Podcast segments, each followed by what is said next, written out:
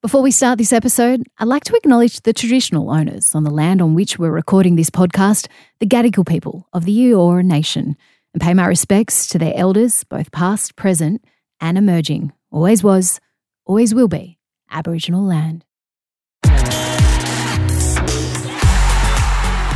Hey, I'm Sam Squires. Welcome to On Her Mind, where we delve deep into the big issues affecting women in sport, providing thoughtful background analysis, insight, and opinion. In this episode, we're going to review what has been a massive, it's been incredible, and also a progressive year for women in sport. And to do this, I'm pleased to say that I have listener, Sydney news editor Amy Goggins back with me. Thank you for coming back to On Her Mind. So great to be here, Sam. Can't wait to get stuck into it.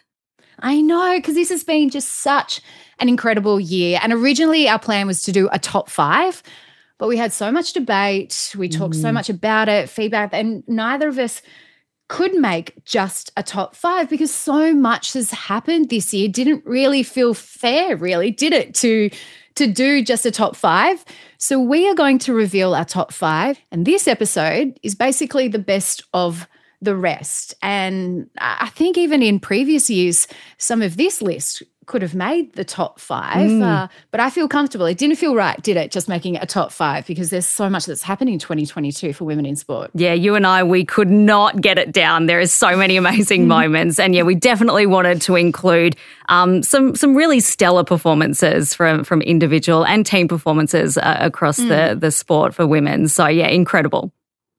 All right, you start us off. All right, here we go. Look, I wanted to start with Lauren Parker, and I know you spoke with Lauren uh, a little earlier in the year on the podcast.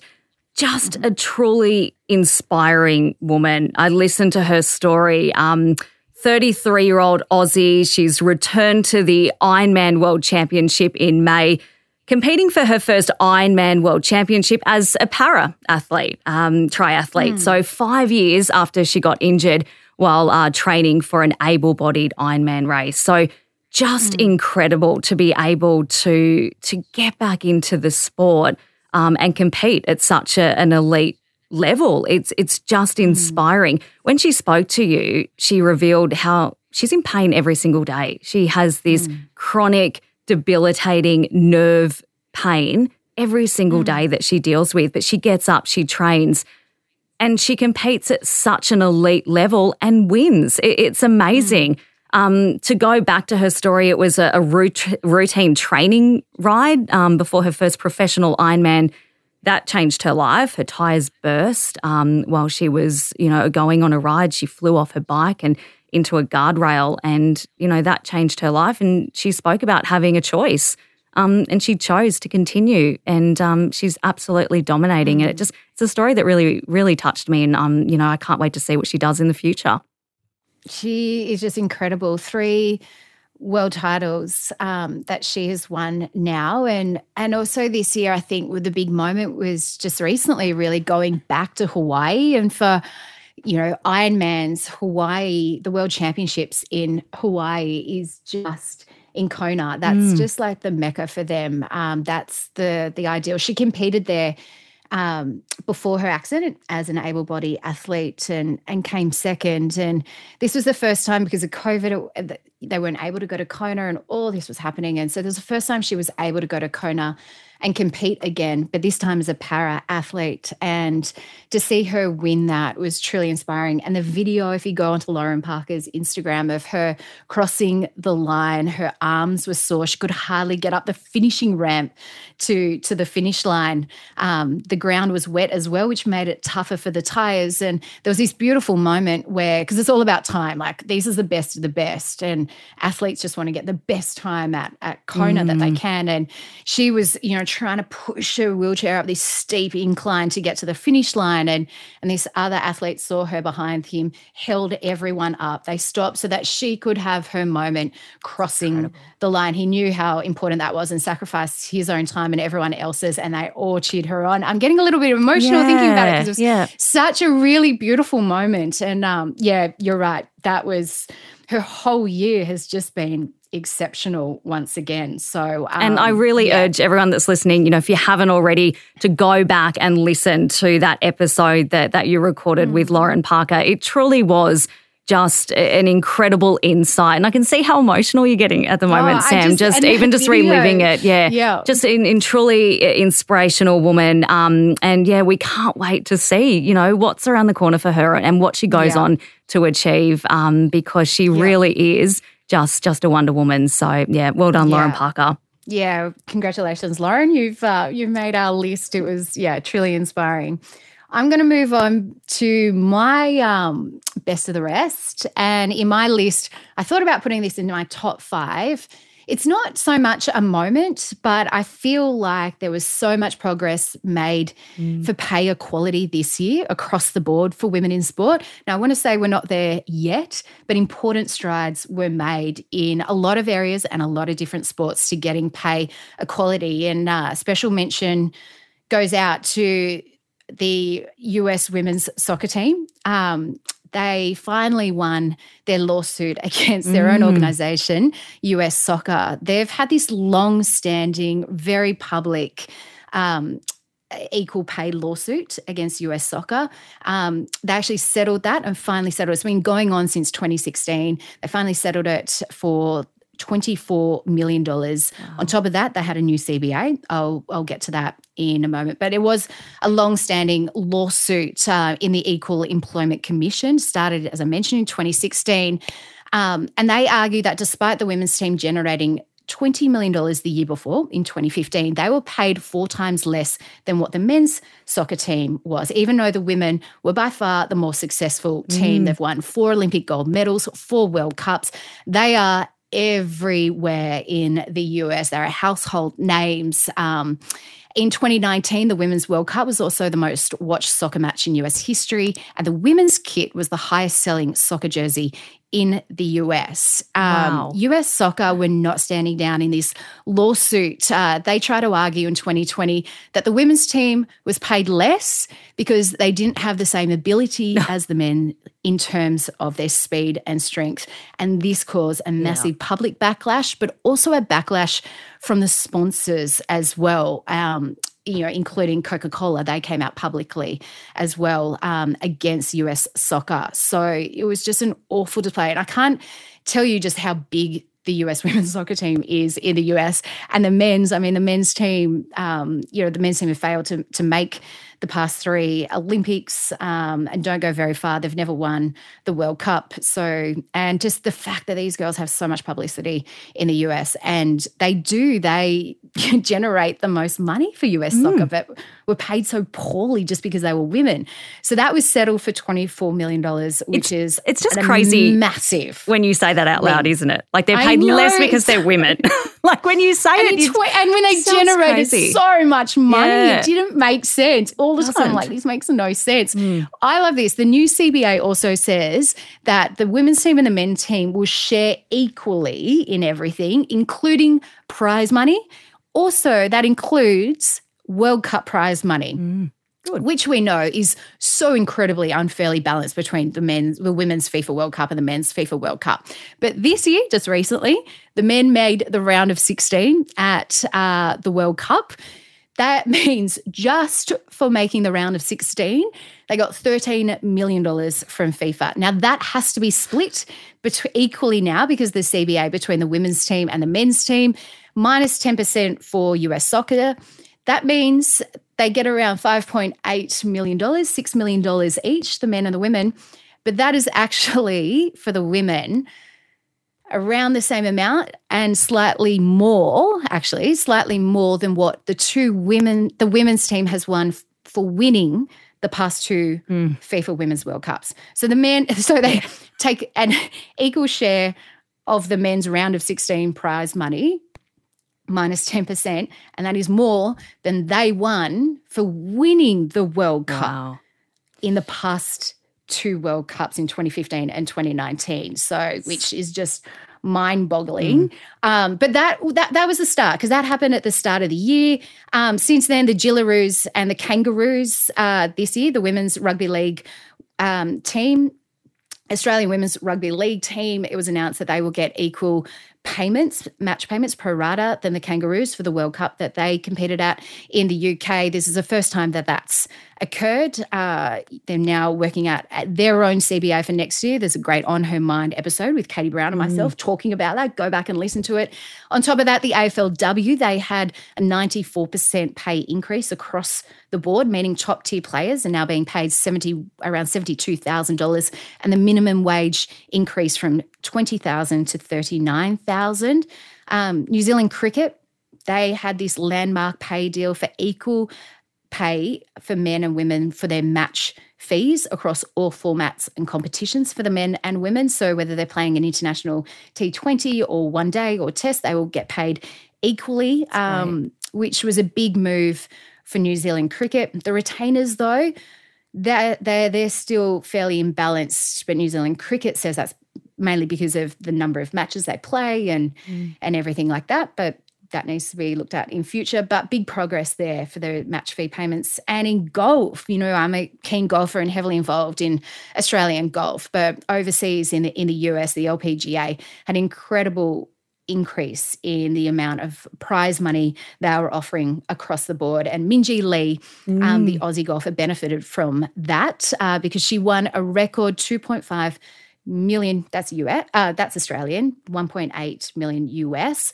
for winning the US Open this year. I mean Minjee Lee winning the US Open that major her second ever major should be on uh, that is Huge. part of my best and the rest. I'll yep. just add that one now but the fact that she bought she won a record prize money $2.5 million and that was the largest payout in women's golf history um, and there's even more money on offer in 2023 with the LPGA announcing a record $101 million prize purse on offer on the LPGA tour. So, um, yeah, just incredible there. And in Australia with Australian Golf, we just had the Australian Open where the men and women they also play, pay, played for equal prize money um, and also played in the same competition, the first time in a national competition in the world that we've seen that. So a world first there for Australian golf. Um, you know, I'm board director of the WPGA, so I'm very proud to be a part of such progression for for women's golf. But I know that was a long one. I kind of condensed so many, and as I said, we're not there yet with equal pay. But geez,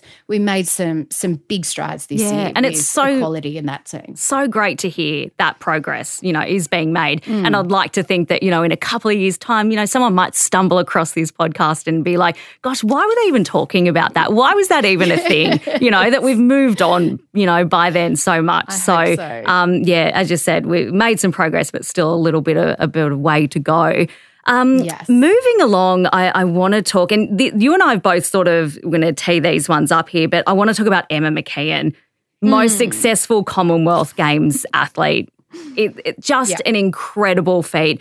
Um, she became the greatest Commonwealth Games athlete of all time after claiming her 11th gold. Like, that's just incredible. Mm, um, isn't it? She beat the previous record um, that was 10 gold, you know, nothing to be to sneeze at either. That was achieved by um, swimmers Susie O'Neill, Ian Thorpe, and Leisel Jones but just a, an incredible feat. Um, I feel like Emma does it with such grace, such dignity. She just sort of goes out Humility. there. Yeah, she just goes oh. out and just does her thing. And mm. I, I, don't even want to bring up this moment because.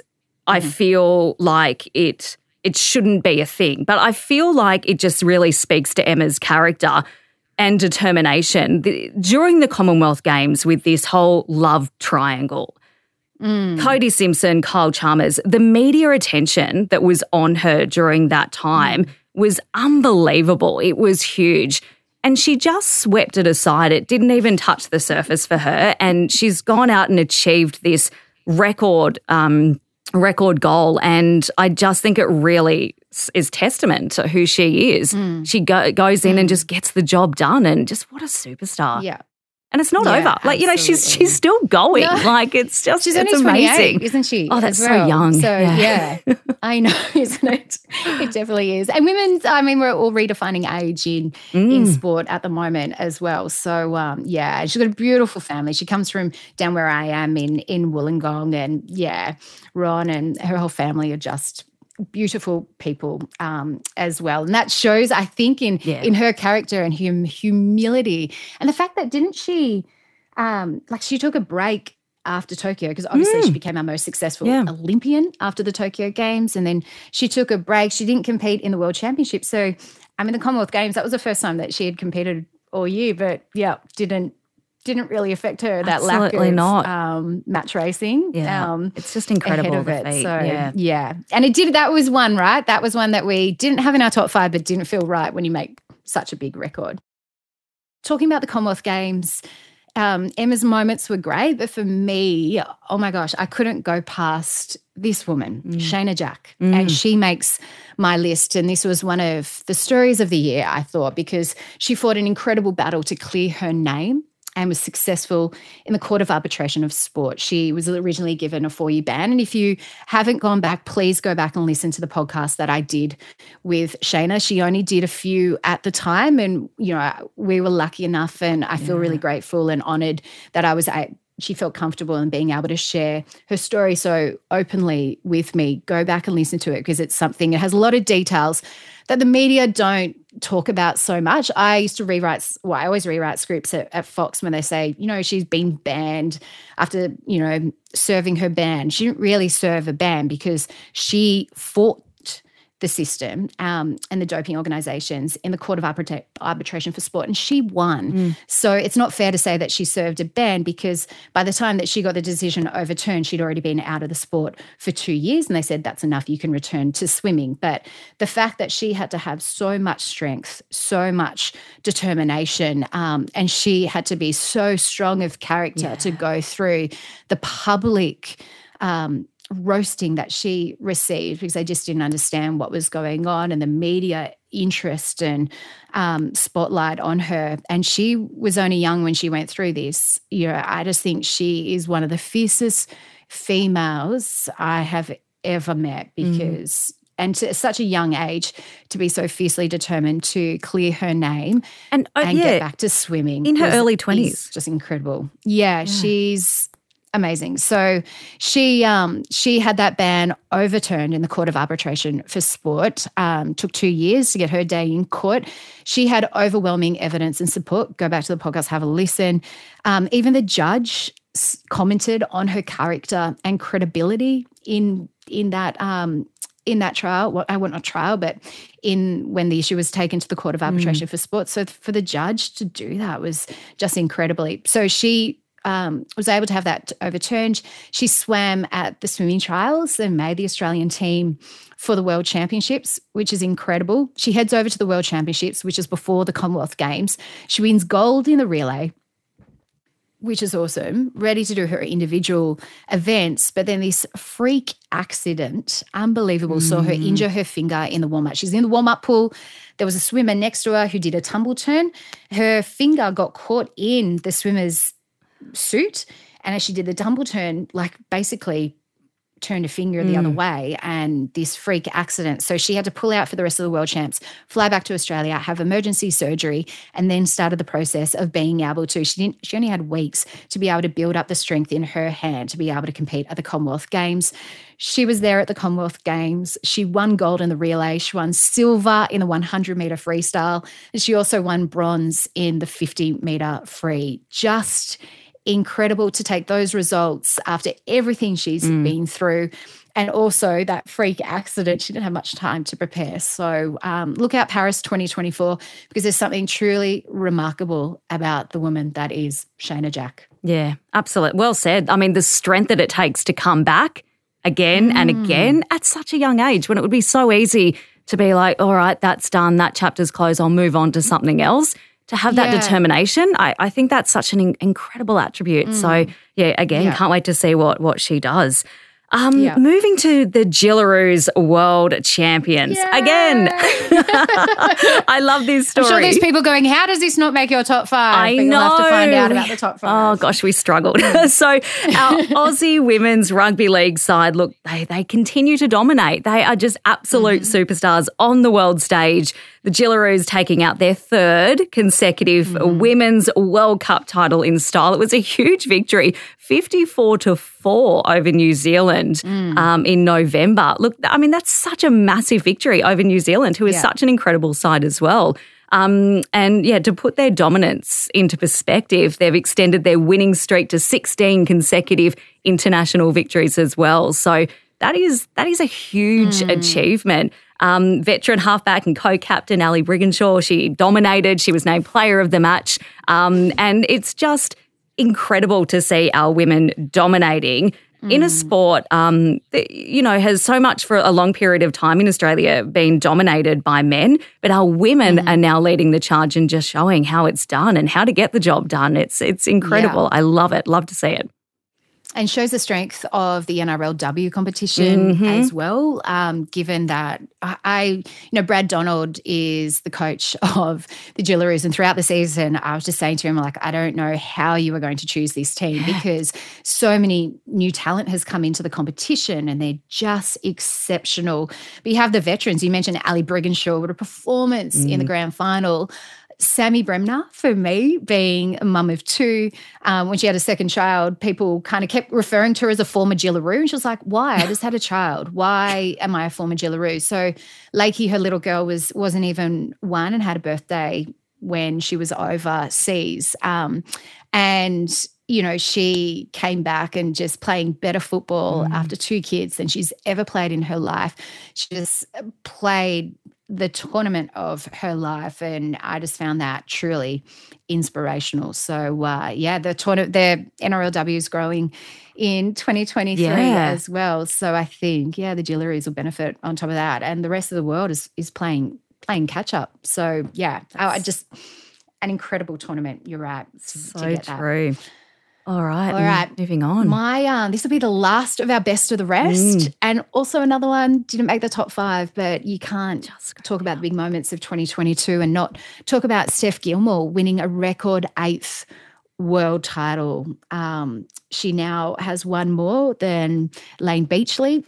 Um, who has seven. So the two of them mm. since 2018 have been tied on on seven world titles, and to beat you know her idol yeah. and and her mentor um, Layne Beachley to to win eight. And I think ever since Steph kind of burst onto the scene, you know everyone's been talking about her in Layne Beachley terms of will she be the one to to crack the record? And I think deep down everyone knew that Steph would eventually get there, but she's had to overcome a lot to to get there. Um, but just absolutely incredible. And this final, she beat it's her long term rival and they're friends as well. But it's always been Carissa Moore from Hawaii and also Steph, who have dominated the women's competition, um, and they've always been been rivals in this. Although Tyler Wright's always there, so um, as well. Watch out for Tyler in 2023. But let's go back to Steph. um, I get carried away, don't I? I um, yeah. So the fact that it was against Carissa Moore in the final, they were in this new format. It's only been I think the past two years that we've had this new finals format mm. for the mm. WSL.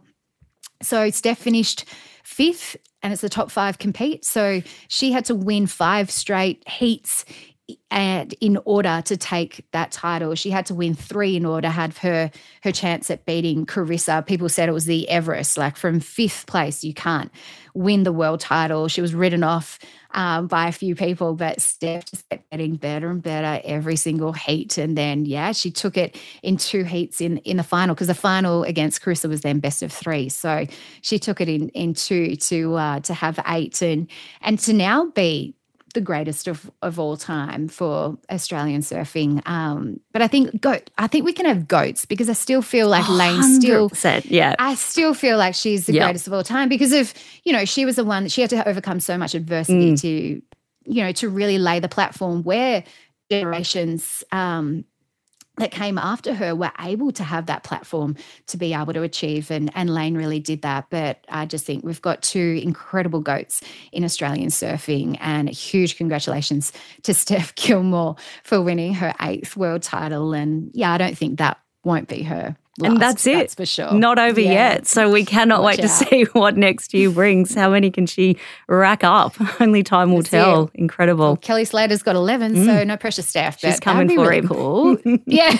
that's it. Well, that now concludes our best of the rest, Amy. Um, it was really hard, wasn't it, to be able to fit all those moments into just five. So it didn't really seem. F- no, I'll do that again.